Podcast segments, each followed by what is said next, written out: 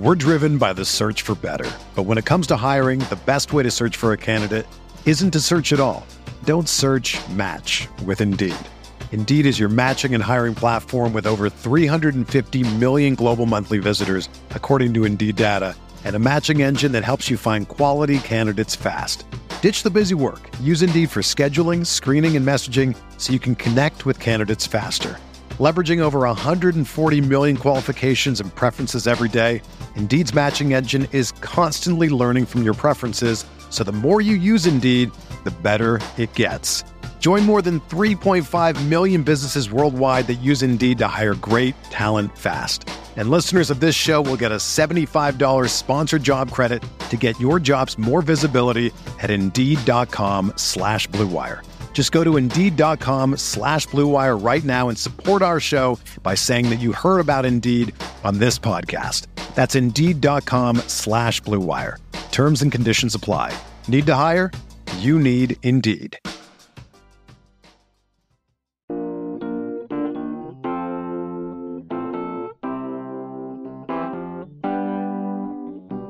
Welcome into episode number 196 of Greatest Pod in the South. I'm Neil McCready, J.G. Tate with me as well, always.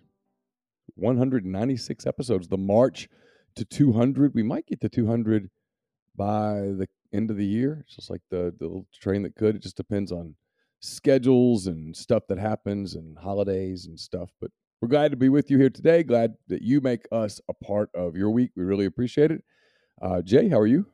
I am great. I'm live here in Montgomery, Alabama, and I'm joined today, although he's not on the mic, by my dad, Dr. Tate, who came down from Maine to hang out with me, and my mom, who's been not feeling great here the last couple of weeks. So, yeah, we're fired up to have him, of course. He met Neil earlier. Yeah, got a chance to meet Dr. Tate. Can we get, I know a lot of people want to know, especially the people at rebelgrove.com, who maybe you probably updated the people at your site, but how's your mom doing?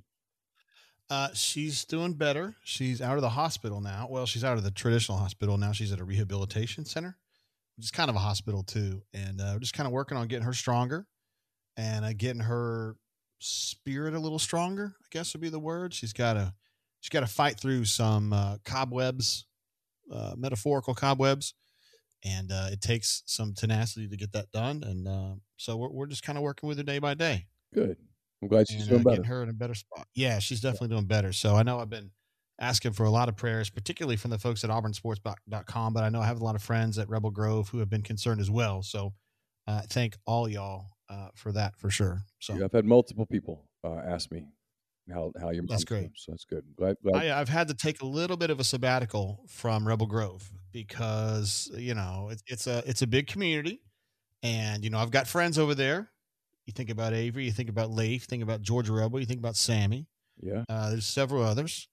And then you've got some people over there that maybe aren't big fans of mine, Neil, who think that I'm just a bleach-haired turd, Auburn homer, who thinks that Cam Newton never got paid and never saw anything wrong with Cam Newton. So at this time of year when things get a little testy, right, with the coaching search and whatnot, maybe there's some people that say some mean things about me at Rebel Grove.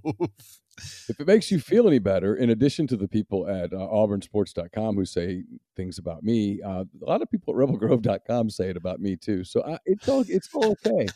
I got. Let's see, kind of corrected one morning this week because my sourcing was not Ole Miss enough, and I was very honest about this. I've done this beat now for 15 years, which is wow, really unbelievable. Because I think if you had told me in March of 2008 that I would be on this beat for 15 years, I would have not taken the job. I should be honest. I would have said, oh, nope. I got trapped. Nope. But I have been, and my experience, and this is going to come across to some people at Ole Miss, they won't like this. And some of the younger people there will get it. And, but my experience at Ole Miss is from a sourcing standpoint, a lot of times Ole Miss sources were the worst. And, in terms of reliability, accuracy. And, so I've got to where when I covered big stories like coaching searches and stuff of that nature, I became really reliant on outside Ole Miss sourcing And it, for a little while, it was kind of a game. Hey, can I mean, I don't want to sound, this is going to sound really arrogant, but it's true. One time on a coaching search that shall remain nameless, I decided that I was going to do it without talking to anyone at Ole Miss at any point. Wow. And see if I could break the story. And I did. And it was like, I was super pumped about it because it was just fun for me. No one else knew or cared that I was doing that. But I've just learned to go outside as much as possible and vary sourcing, because I think that if you keep all of your sourcing in one place, you run the risk of being really, really wrong. And so, yeah, that's what I've done. And anyway, he kind of corrected me. If you were more sourced at Ole Miss, you would know this. He was specifically upset about me using the word threat as it pertained to Auburn, saying that Auburn is a threat to Ole Miss as it pertained to retaining Lane Kiffin at Ole Miss. And he was pushing back on that. And anyway, I kind of snapped at him. And then I apologized. I apologized publicly. But it was one of those things. I get some of those too, and I don't like it. The people that try to tell us how to do our jobs, I don't understand how somebody could have the nuts to tell you you're not Old Miss sourced enough. I don't. How, there's nobody that could know that. That's just completely a made up concept, and frankly, very annoying. But yeah, well, there's an element of our jobs that I just don't think people understand, and I don't think they like it, and I don't think they relate to it. I probably talk about it a lot more than you do. Because it's just something I talk about, but because I find it like super interesting, actually, and that is the whole fandom part of the job. Oh, God. It is something that I think the people who, because let's face it, the people who subscribe to sites like ours are pretty big fans. They're not casual fans. If casual fans subscribed to our sites, we would be rich. We would be making. We would be making seven figures rich, no question, and that's not the case. Those people, the people that just go to the ball games on Saturday, or the people who just watch the games on Saturday, a lot of those people don't subscribe to websites. They don't really care, and that much. And so the people that are on the websites, they care a lot, and I think subconsciously for some people, they really want you to be a fan. They want you to care the way they care, And I think that applies to opposing fan sites. Like I think a lot of people on your site really want to believe that I'm emotionally engaged in the story, and you know, and I guess to some degree I get that, but to most degrees I don't, because you and I've talked about this before, and I'll be super quick with it. Like I'll put it in context of something that I do care about. Okay. I care about the Cubs. I like the Cubs. I really like the Cubs. I like the Cubs more than I want to like the Cubs, because I really didn't like some of the things that the Cubs did the last couple of years in terms of off the field. And I'd like to dislike them, and I don't. I still really, really like them, and I catch myself watching them and cheering for them. And free agency has started, and like I really want the Cubs to add one of these shortstops, okay?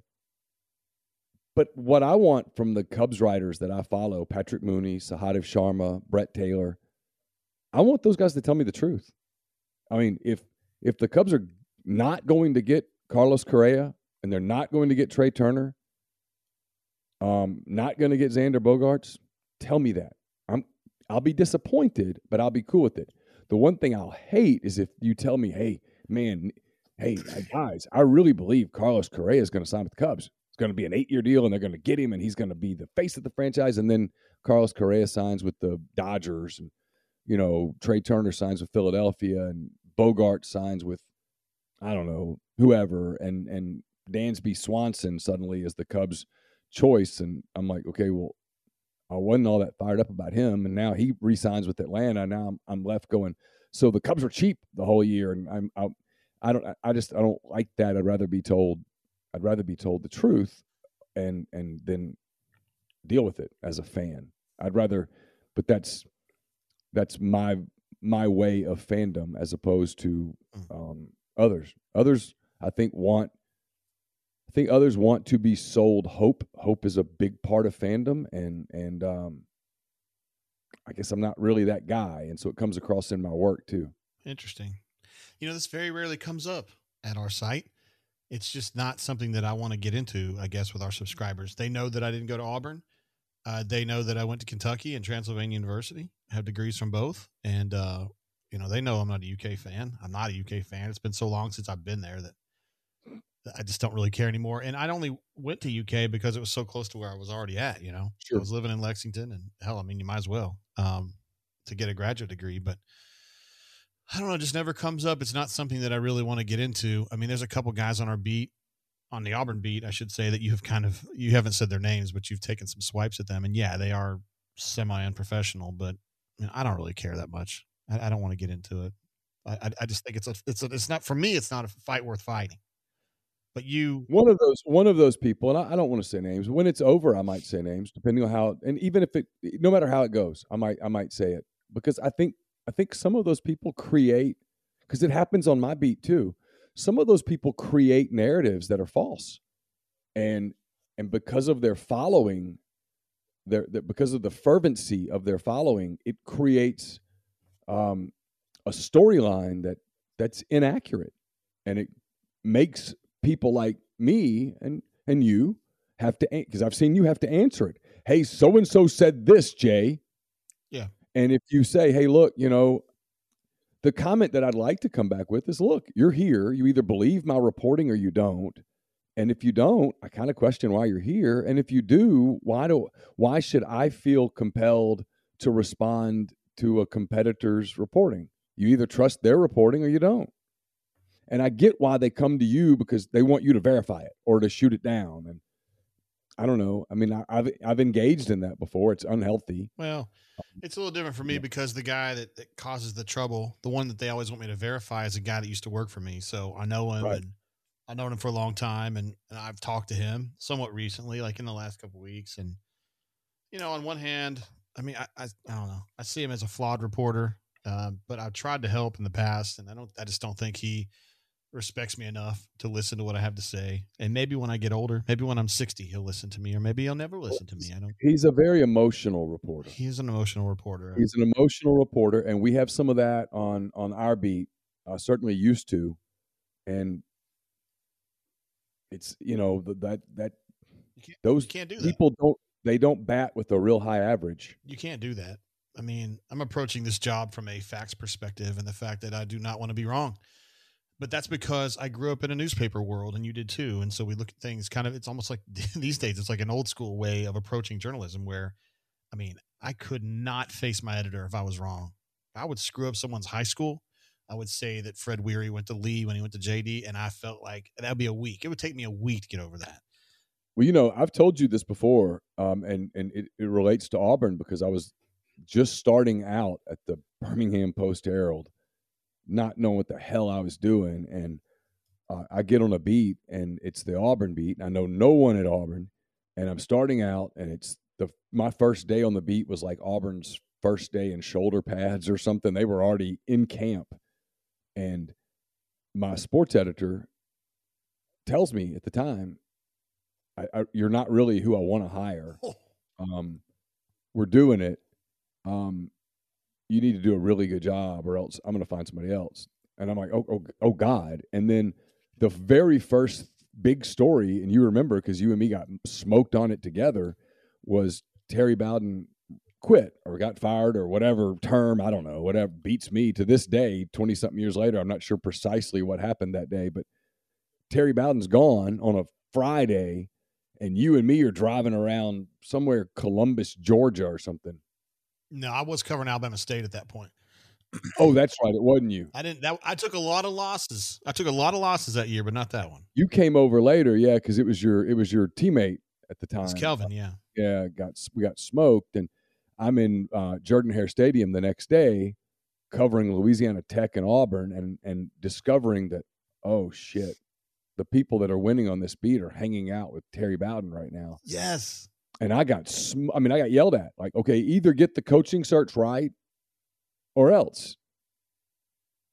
I mean, and so that next month and a half or whatever it was, in the interim between Terry Bowden resigning and Tommy Tuberville being announced as Auburn's next head coach, those 6 weeks shaped the way I view my career more than any 6 weeks before or since.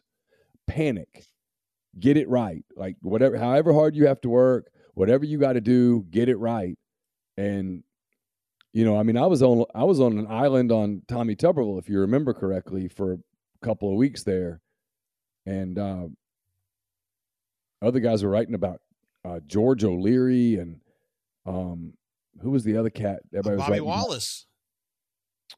Bobby Wallace had been at Temple. He'd been at Temple, yeah. O'Leary was the one that scared the hell out of me. I was like, oh, shit. Because, like, Philip and all those guys wrote about O'Leary on that Tuesday or Wednesday, and I was like, oh, God, I'm in trouble.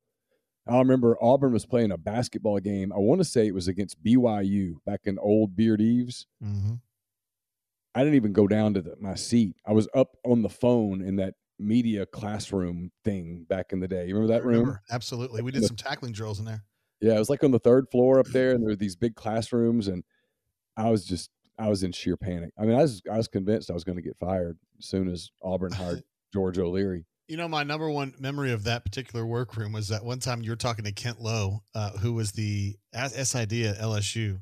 Yeah, he worked for that miserable coach. His name was John Brady. John Brady. And we always joke about how miserable that guy was, because as a human being, he was just absolutely the worst, right?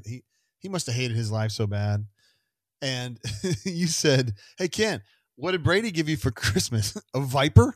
And, and you didn't mean the car. You meant the snake. Yeah. That's the kind of gift he would have given you, just to get bit in the face so it would hurt. What a dick. Anyway, that was funny. We also did tackling drills up there. You set up the trash can, and then I would tackle the trash can, and yeah. The opposing reporters didn't really understand that. They hated us. I don't care. That old dude in Baton Rouge sure hated us too. He said, these damn Auburn writers, I can't hear myself think around them. Yeah. But I think that shaped that one story, Auburn's hiring of Tommy Tuberville, me knowing I had to get it right and I really needed to get it first. I just think it shaped my entire career. It shaped my mindset, if you will. I didn't know what the hell I was doing. I just panicked. I just worked. I mean, I don't think I slept for a month.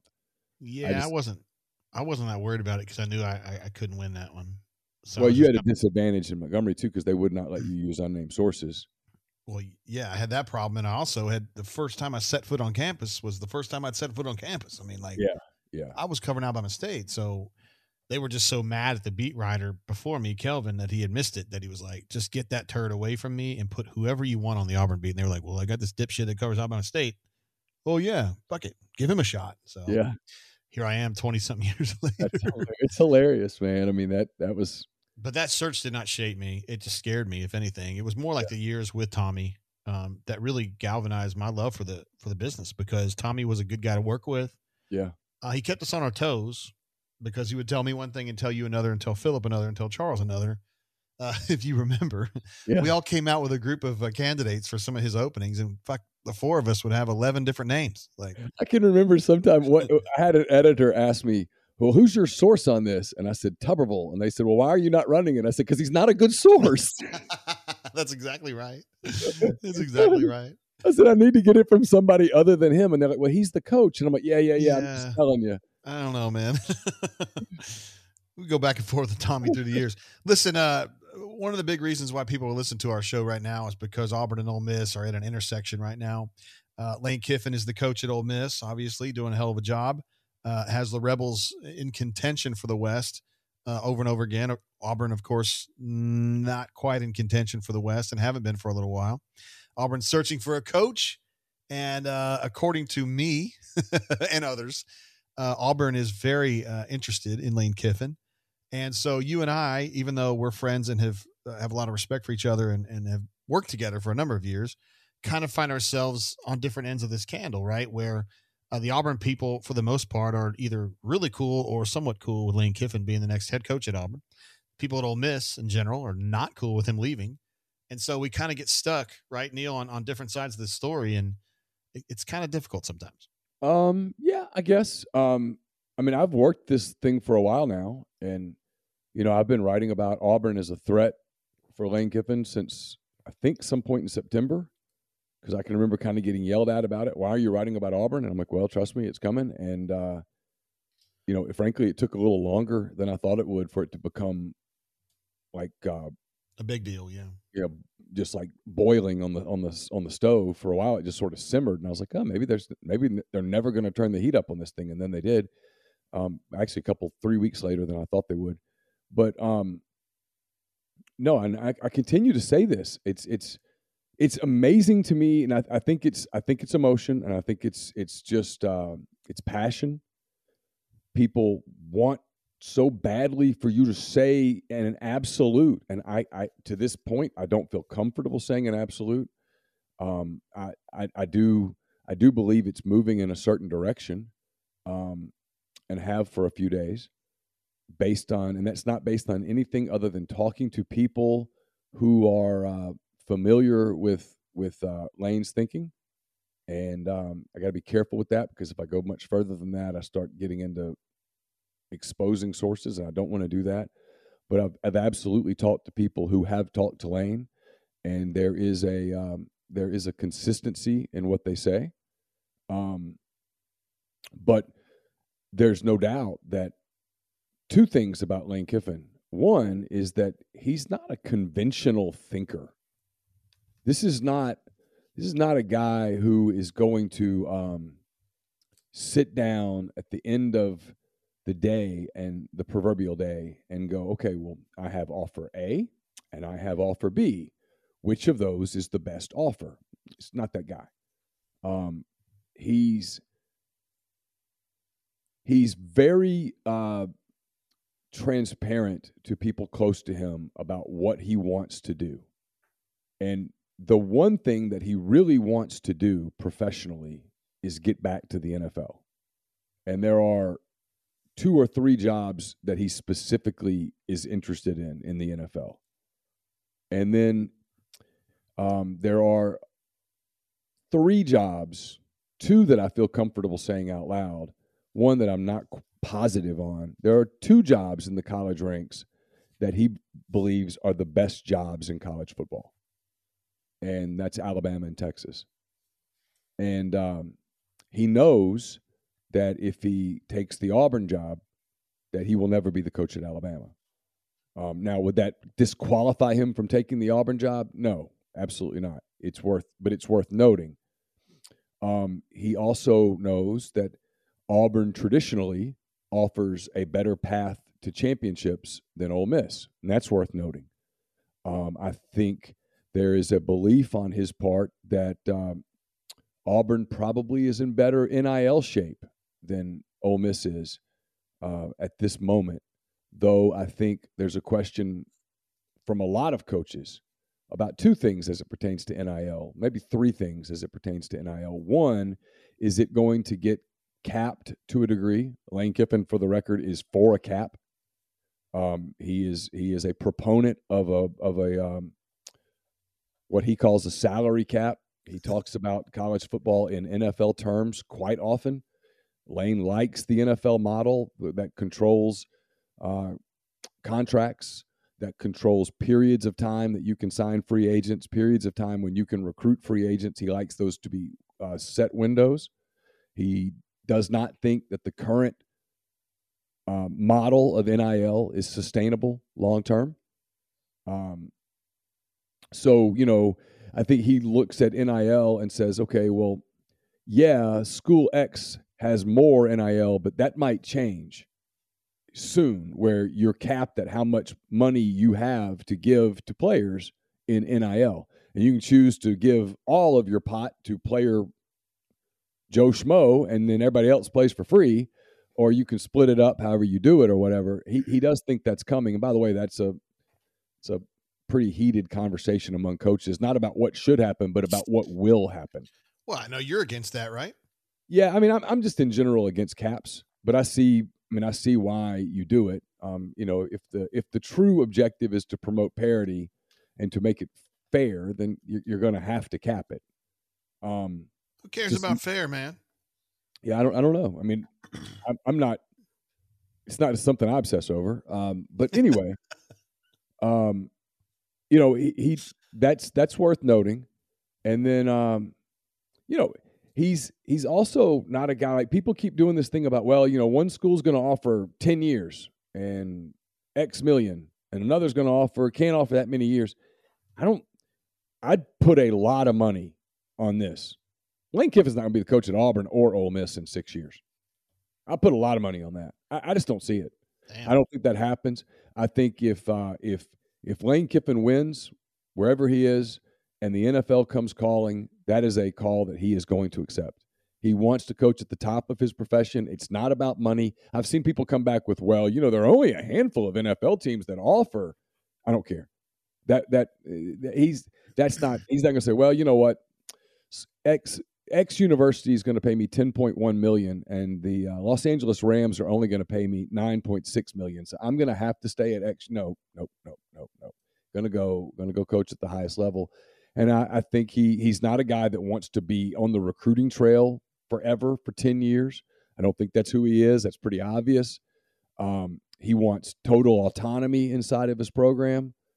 That's a big thing, a really big thing. It's bigger than most things. Yeah, and I don't know about Auburn can tell him that they're going to leave him alone, but if he makes a call to anybody alive who coached Auburn, they're going to tell him that autonomy is an illusion. Now, maybe Auburn's changing their ways. Auburn has gone a very different direction with a new AD, so I could get behind that thinking if someone were to portray that, but I don't know, man. But it would be precedent. It would be precedent setting. There's just a lot to it. And so when certain reporters, including the one that we just mentioned, refer to this as nothing more than, well, who can win the most and who can pay the most? Yeah, okay, great. But you're not reporting anymore. You're guessing. And everything I just said to you, Jay, is reporting. Those are people that have talked to him, that know him. And, you know, he knows that Auburn's out there. He knows it's coming. I think there's a sense that an offer is going to come, or at least hey, if you want an offer, we'll put an offer on the table. Because I think all schools like to dance that dance so that on the day that they hire their guy, they can go, this was choice one. And this was our guy from the very beginning. We talked to some other people, but we never offered this to anybody else, which is a little bit like the whole, hey, Jenny, will you go ask Nancy if she'll go to the dance with me if I ask her? And that way, if she says, yeah, I'll go, you go ask. And if she says, no, I'd rather go with Jay, you go, okay, well, then I'm going to go ask somebody else. And that way I can. See, that's not a loss. It's a no-loss approach. It's not an L, right. I mean, technically, it kind of is, but it's not. Because at the end of the day, you go, I never asked Jenny to the dance. But that's how I went out with Courtney. So I tricked her into making the first decision. So there you go. So brilliant. Yeah, it is brilliant. So I don't know. I don't know if that answers your question. You know, and then this is a guy who is pretty pragmatic in the way that he evaluates programs and such. And so I don't think this is going to be an emotional decision, which I think works against Ole Miss. But I don't think it's a strictly who puts the most dollars on the table, because Lane's made money throughout his career. He knows he's going to make more money.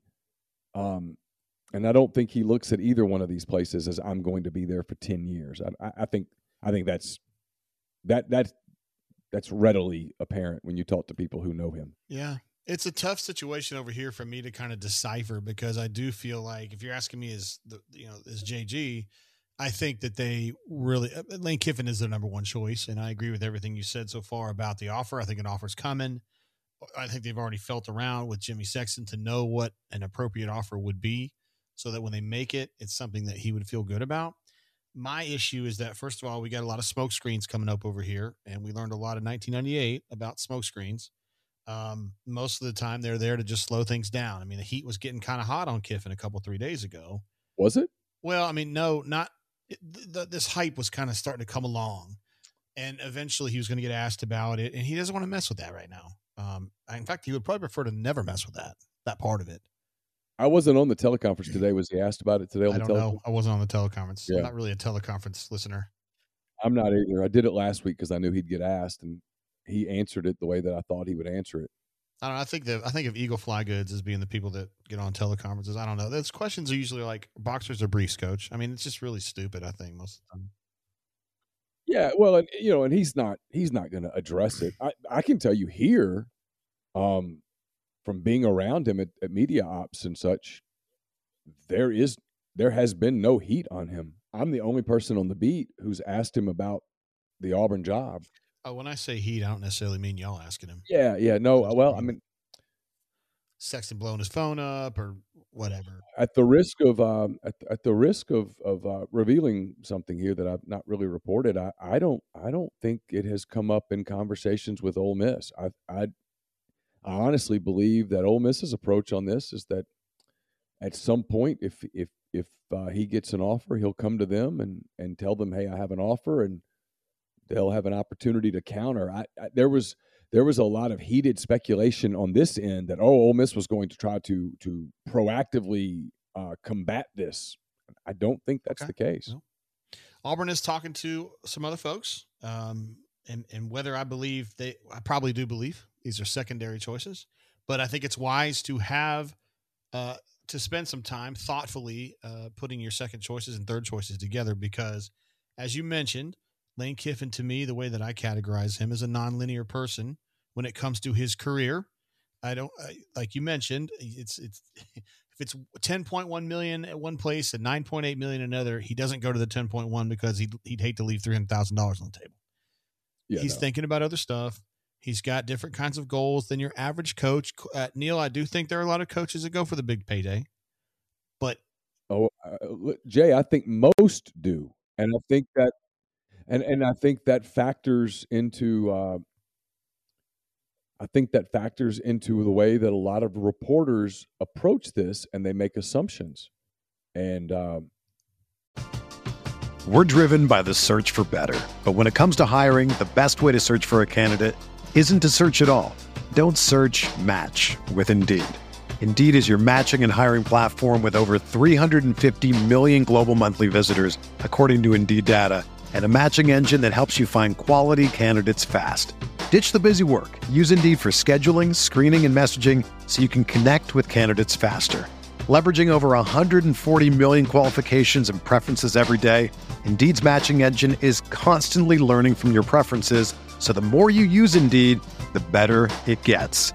Join more than 3.5 million businesses worldwide that use Indeed to hire great talent fast. And listeners of this show will get a $75 sponsored job credit to get your jobs more visibility at Indeed.com/Blue Wire. Just go to Indeed.com/Blue Wire right now and support our show by saying that you heard about Indeed on this podcast. That's Indeed.com/Blue Wire.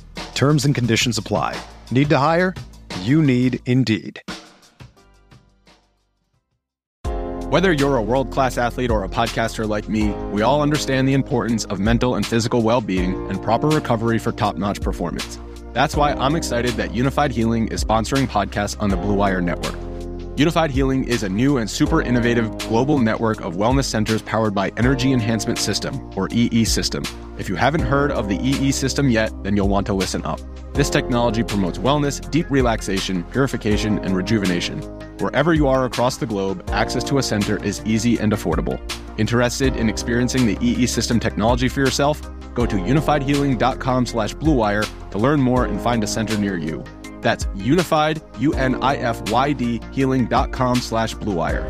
No material or testimonials on the Unified Healing website are intended to be viewed as medical advice or a substitute for professional medical advice, diagnosis, or treatment. Always seek the advice of your physician or other qualified healthcare provider with any questions you may have regarding a medical condition or treatment and before undertaking a new healthcare regimen, including EE System. Assumptions can get you in trouble reporting. There's a lot of that. I mean, I've run into it a lot, and you have too. Well, you know, so-and-so's going to pay more. Okay, but that's not, I mean, the whole idea that he's going to sign a 10-year contract, and he very well might sign a 10-year contract, but in his mind, the 10-year contract's silly because that contract's going to either be bought out or it's going to be rewritten because he's going to win so much that he's going to want a new 10-year contract, right? So you know, and then I've said this consistently. It's one thing to talk about a school making a 10-year, $115 million offer or whatever the case may be. It's another thing to actually do it. It's another thing to put that deal in writing with attorneys and everybody else where, hey, this thing's a binding contract, and you're if things don't work out, Jimbo, you're stuck with it. Yeah, and for Auburn, I mean, Auburn just beat Jimbo last weekend with Carnell Williams, a coach making $350,000, beat Jimbo, who's making what, $9 million a year, $10 million, something like that. Yeah. And we all got a chuckle out of it because everybody over here hates Jimbo. Shit, everybody everywhere hates Jimbo. Even A&M people hate him. And I think their fully guaranteed contract is screwing them right now, Texas A&M. If they fire him, they owe him $85 million to go home. Yeah, it's a cautionary tale. It is a cautionary tale. And for Auburn, it's... And it's, hey, Jay, I've pissed off Ole Miss people these last couple of weeks when I've said... Because at one point I said, look, if Auburn offers some historic contract, he probably very well will take it, right? And people are like, well, then Ole Miss should just match it. And I say, they really can't. And people don't, well, yeah, they can. They can find the money. I'm like, well, it's not that. It's that when you put yourself out so in such a risky place as an institution, you know, what happens if, just hear me out for a minute, okay? What happens if you, oh, look, I know you're going to ask me about this, so I'll do the other side of it. Ole Miss at its very best. At its very best is barely the fourth best program in the West. Program, not team. Okay. Ole Miss at its worst is the sixth best program in the West. It typically is the fifth best program in the West. Well, that means that if the schools above you as better programs, meaning more resources, it's just easier to win. It's all there, NIL, everything. If they're operating at max capacity, you're going to have a hard time beating them consistently. So hear me out and say Ole Miss becomes, even with Lane Kiffin, this steady 8-4, 7-5 team. Okay? It's good. It's fine. Is that worth $100 million? Is that worth $10.5 million a year? Are you asking about this from the Auburn side or the Ole Miss side? The Ole Miss side. Okay, so assuming that no matter what, you'd have to enrich in him, right? Right. So I'll take it to the Auburn side in a minute, and I'll say what I wrote this morning, and you can tell me that I'm full of shit, and that's fine. I'm cool with it. But 8-4, 7-5, even here, people are going to be like, "Man, you're making how much to do what?" Okay. So at Auburn, and I've covered Auburn, been over there. I know how expectations are. You pay Lane Kiffin. Let's say you get Lane Kiffin a 10-year, $100 million contract. I think it's going to be more like 7 years, 78 or something like that. And if it's that, I think Ole Miss will just match it. Okay. Okay. Yeah. But let's say you give him that $100 million guarantee. Okay. And he is an 8-4 coach. Well, you'd like to think that he'd be more than that. What if he's not? But we're doing the insurance thing here, right? Because it's the gamble. What if he's not? I know, but he could be. And here's my point with Auburn. In today's environment, and I think if you, and this is my opinion, and your people are going to get pissed off, so y'all go ahead and prepare yourself. Get your torches ready. I think if you polled 100 coaches out there and said, you can have any SEC West job, pick it. I think 100 of the votes would go for either Alabama, Texas A&M, or LSU. Wow. You really think so? Texas A&M, huh? And so I think Auburn... You're big on them having all that money. Yes. You're big on that. It's huge. Because it hadn't helped them for shit. It hadn't helped them, but they've hired... Who they hired? The one big guy that they went out and got was Jimbo. Well, he looked good at the time, to be fair. But he did look good at the time, but before that, it was Kevin Sumlin, who failed everywhere he's been. Word. Nick Saban would have won massively big at Texas A&M. Massively.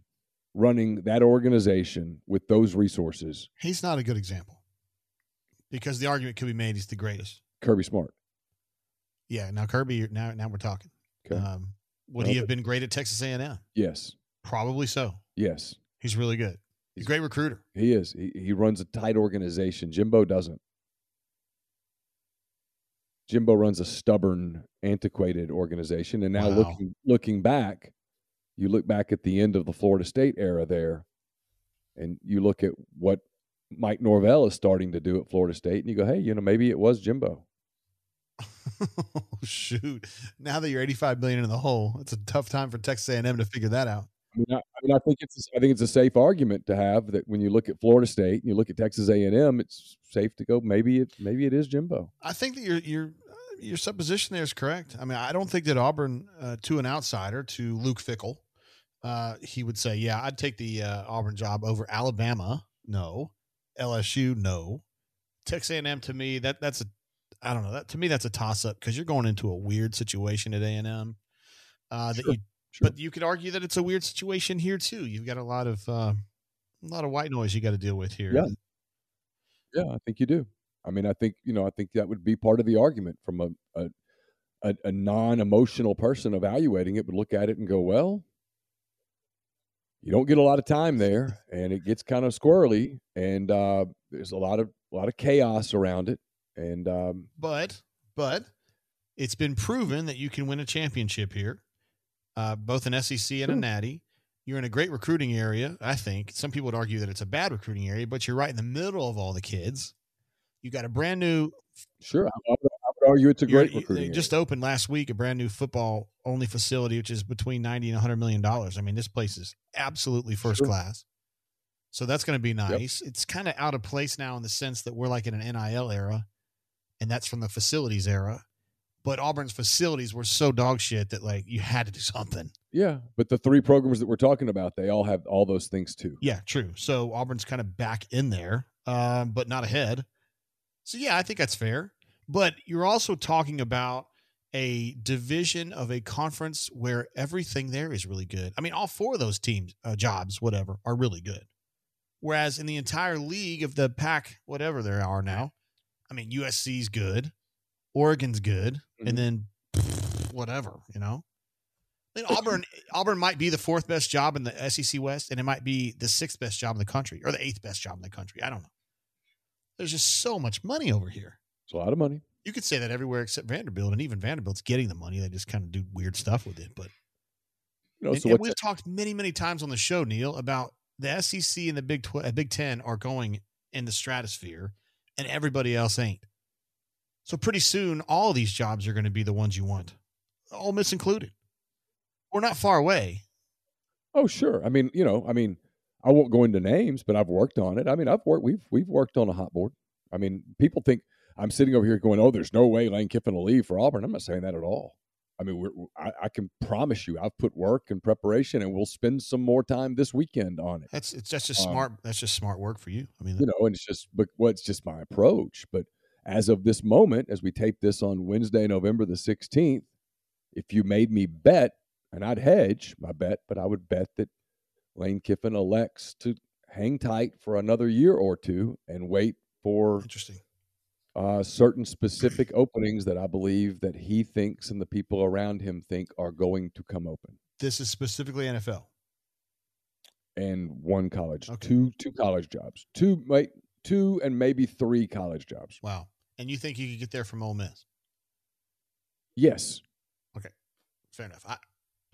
You know more about this than I do, but to me, that I'm skeptical of that claim, particularly if they're NFL's jobs. I know you're saying college, but NFL. Ole Miss to the NFL, to me, it's going to take a niche owner who's willing to do that. Hell, at this point, I wonder if anybody short of Saban could make that jump because Matt Rule blew up so spectacularly that I feel like college coach to NFL now is going to be a tougher jump than it's ever been. Well, I can tell you that you're right on the Matt Rule part. Oh, and Urban Meyer too. Matt Rule, well, Urban's a little different because his deal was so personal. Matt Rule's was more. It was no one questioned his work ethic. Matt Rule hurt college coaches, no question, because there are some college coaches, probably including the one that I cover, who were interested in the Panthers gig when it popped open, who found out that the Panthers are not going to go that route. Well, I wouldn't either. I feel like I've learned a lesson. They got freshly burned. Yes. And I think a lot of other coaches, a lot of other programs, NFL programs, look at that and say, I'd rather take a shot at Eric Bieniemy or, you know, some tenured NFL coach rather than get into the college. Just remember with Kiffin that, you know, his father was a legendary NFL coach. Lane knows a lot of NFL. He's more connected NFL than a lot of college coaches. Has coached in the NFL before. They don't hold that against him because it was the Al Davis, Jamarcus Russell disaster. He wants that opportunity. So it's dude. He attempted a 77-yard field goal. He told Janikowski to attempt a 77-yard field goal that landed on the 6. And that's Lane. I mean, you know, there was a lot of meddling in his organization when he was running the Raiders. Al Davis was exactly, and you saw how that blew up spectacularly. Yeah, it did. One thing that never blows up spectacularly is when you're enjoying a Cathead product, because they're always delicious. And I know because I was lucky enough to journey over to Columbus, Georgia last weekend to pick up their newest offering, their newest expression, the Old Soul Cask Strength Uncut and Unfiltered Bourbon. Yes, I drove over to Columbus to get it in this beautiful bottle. It's gorgeous. It's dark blue with gold script. And what's more important than the bottle and this beautiful presentation is the delicious bourbon in it. 115 proof. There's a 6.5-year bourbon, the one I have right here. Distilled in Indiana, but aged in Jackson the whole way. And I'm telling you guys, this is a delicious bottle. This cost me, I think, $70 over there at the bottle shop, which you guys, if you guys are ever over in Columbus, it's really, really good. They have a very wide selection.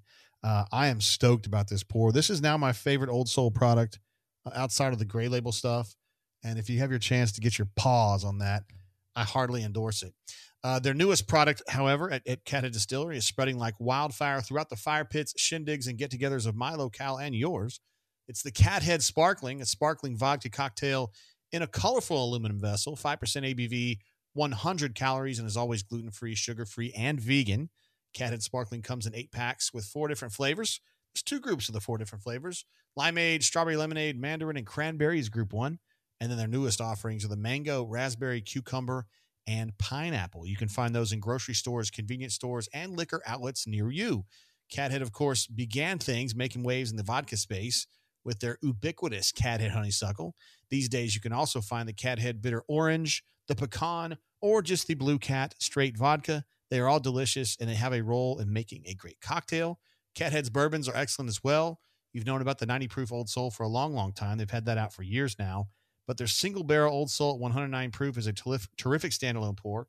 Again, this cask-strength Old Soul with the blue label, guys, I am stoked about it. It's 115 proof, but it does not drink that hot. But I am kind of in this rhythm now where I like to drink stuff that's between 100 and 120. And this hits the spot, man. This has enough burn to be satisfying, but it does not overwhelm you. And I don't have to feel like I have to put any water in this. It's delicious as it is. I heartily endorse you guys having a sip of that if you can find it.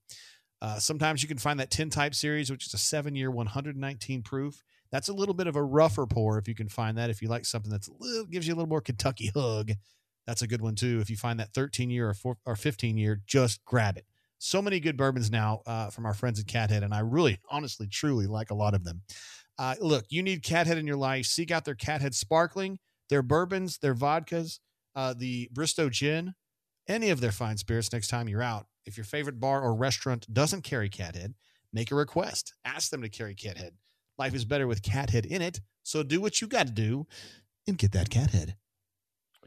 Absolutely, and I'm doing a show with Tyler Siskey twice a week called McCready and Siskey. We have a competition with gambling. The loser has to go to the Potato Bowl, the famous Potato Bowl in Boise in next month, and has to wear a shirt complaining about the unethical treatment of potatoes and such. So anyway, it's going to be a lot of fun. But we arranged the trip through John Edwards, Regency Travel Incorporated in Memphis. He made it so easy. We're all done. Everything's completely booked. Everything's done. We don't have to sweat all that stuff. You know, you get busy and you forget, hey, did I book a room? Did I do this? Did I do that? John did all that stuff for us, set it up where it's going to be so easy, a lot of fun, and he can do that for you too. J. Edwards at regencytravel.net. We're also brought to you by Pinnacle, our friends in Madison, Mississippi. Everybody's complaining about what's happening to their 401ks right now, self included. But you want to make sure that you have a professional that is helping guide your retirement plans, making sure that you're not losing more than you should be losing, minimizing the carnage, putting yourself in position to recover and bounce back when the economy does as well, hopefully one day, sometime. Anyway, get in touch with the people at Pinnacle and tell them that you heard about it here on Greatest Pod in the South. It's mypinwealth.com, M-Y-P-I-N-N wealth.com. Couple little things to mention just for fun. I get to wear a heart monitor now. That's going to be fun. I had a AFib situation come up in May. I'm just now getting around to getting that remedied because I haven't been in AFib since then. But anyway, I got up with a cardiologist, and I like this dude, and he's my kind of guy. And anyway, I'm getting a heart monitor. So I go in there today. They do an echocardiogram, which is basically doing Doppler radar on your heart to see, like, where I don't know, just making sure they understand exactly, you know, if I'm in good health or whatnot. And I had a lot of fun in there because the tech, the gal, she was so good at what she did, Neil. Like, she's got this pretty sophisticated piece of equipment in front of her, and she is just banging keys. And you know, she's, I mean, it's so quick, you know, it's incredible watching. I don't care who they are. I can't do her job. But when you come across someone in the wild who's really good at their job and they're just good at it, it's fun, man. Yeah, that can be a bank teller. That can be an ultrasound tech. That can be, there's a lady at my doctor's office, my regular doctor's office, who can, like, schedule appointments with one hand while she's holding a piece of paper with the other. I always tell her, it's amazing watching you work. I love seeing that. So in this case, you were flirting with the ultrasound tech. No. It wasn't the ultrasound tech. She was great, though. It was the girl that actually had to tell me about the monitor. So he told me I was getting 2 days on a Holter monitor, right? They're going to check my heart rate and just see how it goes during the day. I show up today, and the girl who, like, gives me the monitor goes, yeah, we're going to do this for 14 days. I'm like, all I hear is 14 days. I'm like, what? I got to wear a monitor for 14 days? And I just kind of got, I don't know. She was my kind of girl. We started kind of getting a little flirty. And at the end of the conversation, I said, I would party with you, young lady. And I don't know. She kind of was like, I don't think that's a good idea. Yes. I don't know, that there's nothing about that story that ends well. Yeah, I'm about 30 minutes away from making a bad decision anytime. But anyway, so I'm going to wear this monitor for 14 days now. And it's got 2 nodes on it, and I just got to sleep with it and everything. Man, this is going to take some effort, dude. I mean, I don't really want to sleep with a monitor on me. Yeah, I wouldn't want to either. She kind of was like, I was like, well, look, I really don't want to do this. And she goes, look, here's the deal. If you take this thing off, you know, it's not going to alert me or anything. So just make your best decision. That's it. Okay, cool. They're not going to put you in prison or something. No, and she was kind of like, you know, if we get some data, we're good. So I don't know how long I feel committed to this, but I'm going to leave it on for now. Yeah. After years of using Fitbits, I love Fitbits. I'm one of these dipshits that, like, thinks 10,000 steps really means something. That's just some arbitrary number that somebody came up with somewhere. But dude, I had my one fail again. I've paid for 4 Fitbits in the last 5 or 6 years. They have actually sent me like 10 because it always fails. And I always ask them for a new one, and they always give me one, and then it fails. And then I ask for another one. I just got tired of this cycle, dude. So I started. What'd you use? So I'm using this Apple Watch that my daughter just stopped using like 2 or 3 years ago. Yeah. And it's pink. It's pink with a pink band, and it's a girl watch. It's like small, you know, like the girls are supposed to wear. But I'm just like, screw it. It's free. And I like it, man. It gives me a little too much information now, but I'm hoping, Neil McCready, this thing won't fail on me. Do you use like a watch, like tracker? I don't, but I've been, I can't tell you how many times I've looked at a Whoop or a Wara. Oh, is that a ring? Uh-huh. Yeah. I've kind of like gotten really close to doing the Wara a few times. And now my daughters are like, yeah, nobody uses an Apple Watch anymore. You can have mine. Apparently Apple Watches have gone out of style with the kids. We're not kids though. I know. And so I don't really care about the style part, but there's a part of me that wants all that information, and there's a part of me that doesn't want all that information because I know how kind of obsessive I am about it. Like the whole step thing you referenced. I've gotten where I'm so bad about I want my steps, damn it, that I just ran 8 miles today, and I wanted to get credit for them. Even though it's so stupid. Think about how stupid what I'm about to say is. And I'm making fun of myself. I know I ran the 8 miles. I'm dripping wet. It's right there on the screen. It's keeping up with my analytics. I know how many calories I burned. The whole deal, right? From a, hey, I want to keep my weight down. I want to get down to this certain weight, whatever. Running the miles, actually running them counts. But in my mind, if my phone doesn't tell me that, oh, yes, Neil, you got 15,000 steps today, it didn't really count. Oh, that's so stupid. So I've got to do something. But I don't. I'm a little worried about the WARA thing telling me, because I know I don't sleep enough, and I'm a little worried about it getting me obsessed about not sleeping enough. WARA. It's like O-U-R-A, the ring. Oh, yeah, okay. Okay, I got you. So they send one to you, you get it fitted, you send it back, and then they send you the real thing, and it connects to your phone and your computer, and it reads all of your analytics, and it tells you everything. And golly, like, wow. What I don't want with the Apple Watch is I don't want my text popping up on my watch all the time. I want to be able to get away from that. Oh, okay.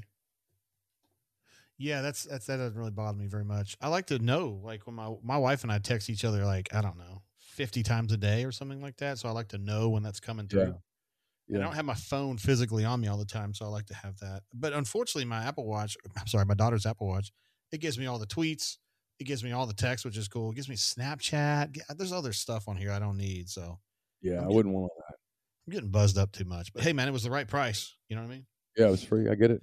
I may look in this Aura, but it looked a little expensive for a ring. Plus it also looks like you have a second wife or something. Like, I just wear the one ring for my one wife.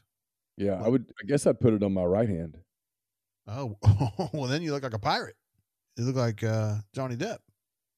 Oh, it's true.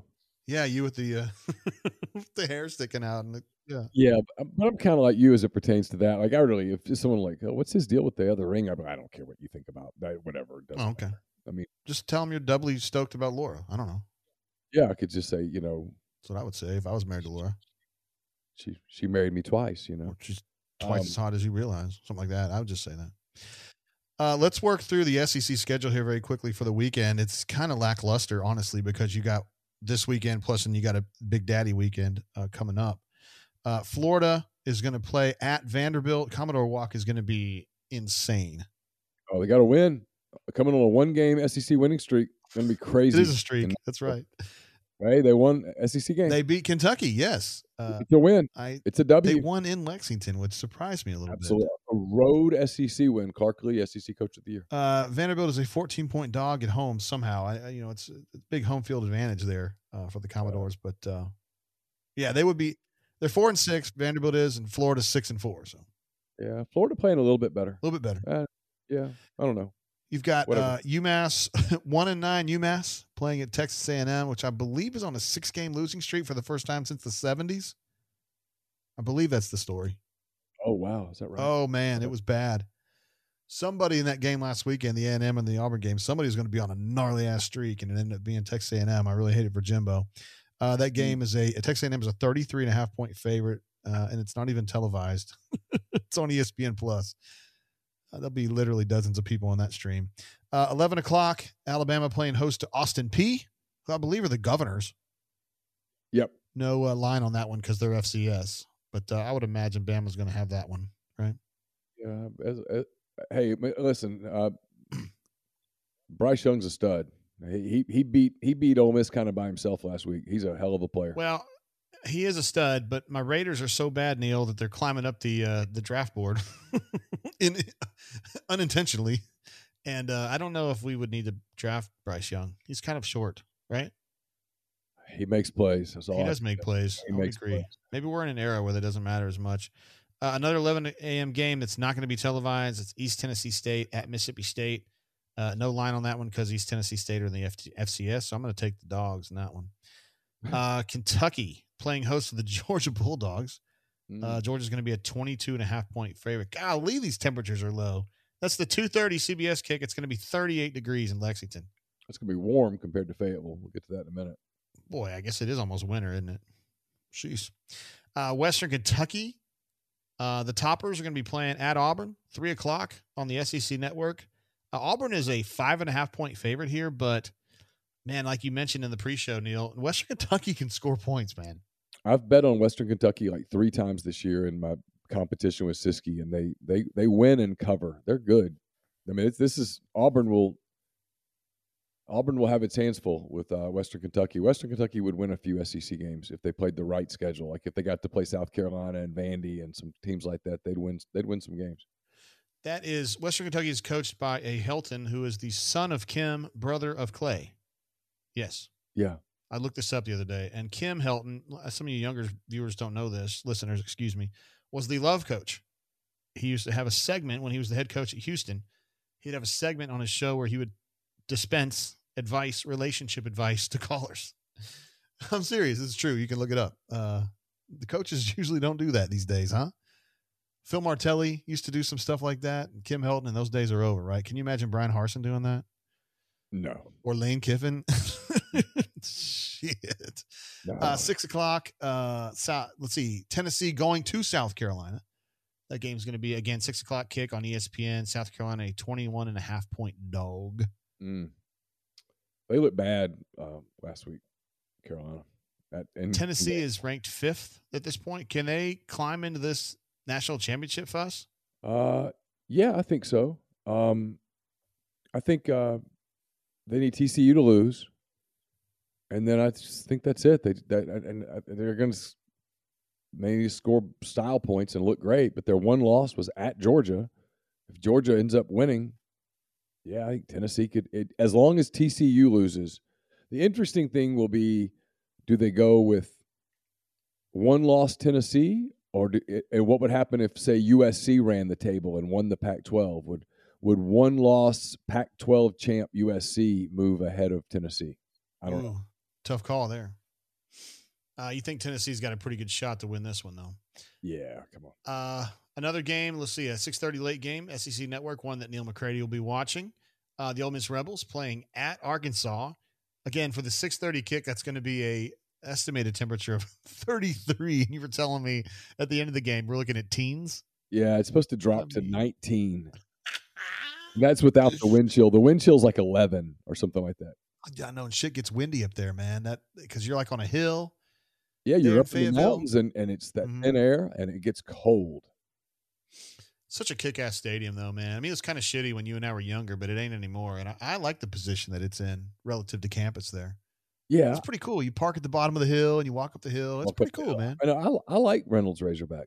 I've had people tell me it's ugly. And I'm like, well, it used to be ugly, but they've kind of fixed it up and made it kind of cool. Yeah, it did used to be ugly. Used to kick field goals from the press box perspective from right to left. They would go on top of the building. Yeah. That was goofy, man. Yeah. Like in the 70s, that's fine, I guess. But that's all gone now. They've come a long way. Just like Vaught Hemingway used to be kind of like, meh. Yeah, it used to be a dump. They've kind of fixed it up. It's still... It's like so many of these stadiums around the league that are so old. They've just pieced them together in places, and it's just. Yeah.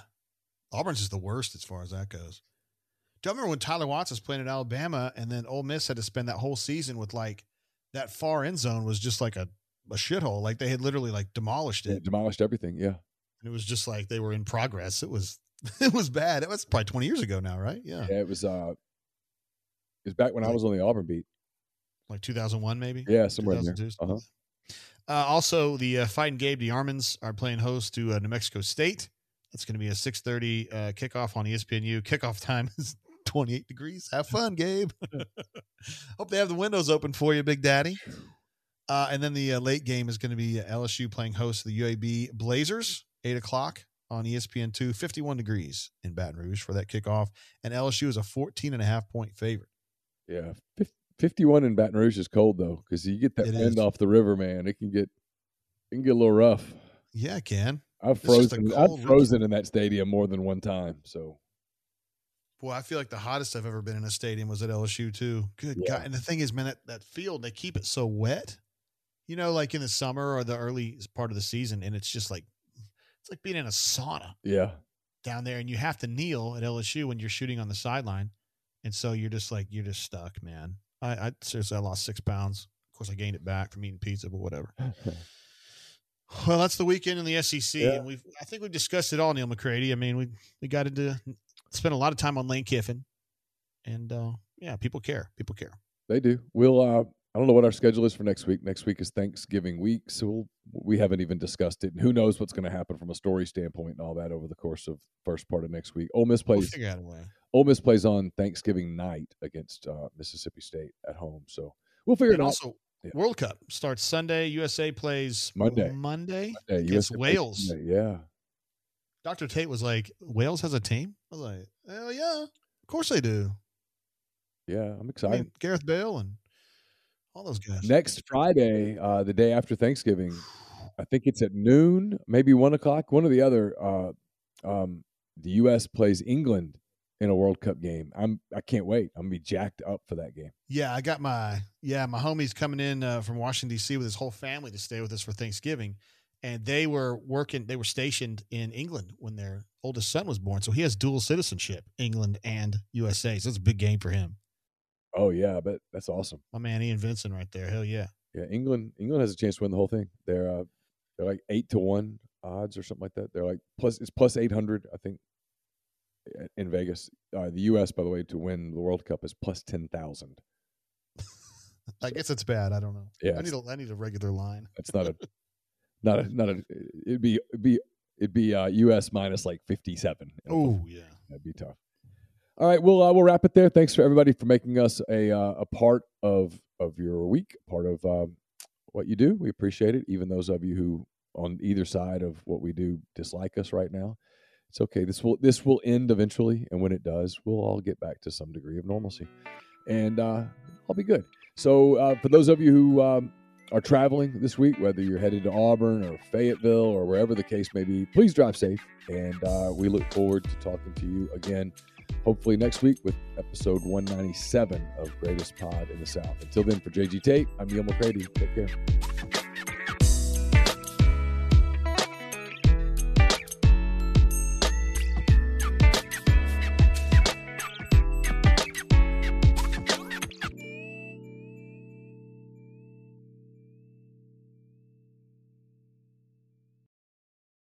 Everyone is talking about magnesium. It's all you hear about. But why? What do we know about magnesium? Well, magnesium is the number one mineral that 75% of Americans are deficient in. If you are a woman over 35, magnesium will help you rediscover balance, energy, and vitality. Magnesium supports more than 300 enzymatic reactions in your body, including those involved in hormonal balance. From functional medicine doctors to mental well-being and female hormone experts, we all know that magnesium is the one mineral to improve all aspects of well-being and health. But which one?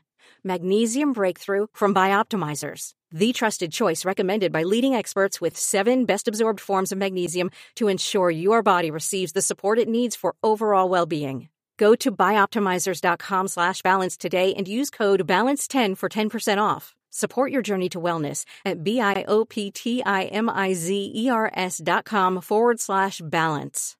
Magnesium Breakthrough from Bioptimizers, your foundation to optimal health and vitality.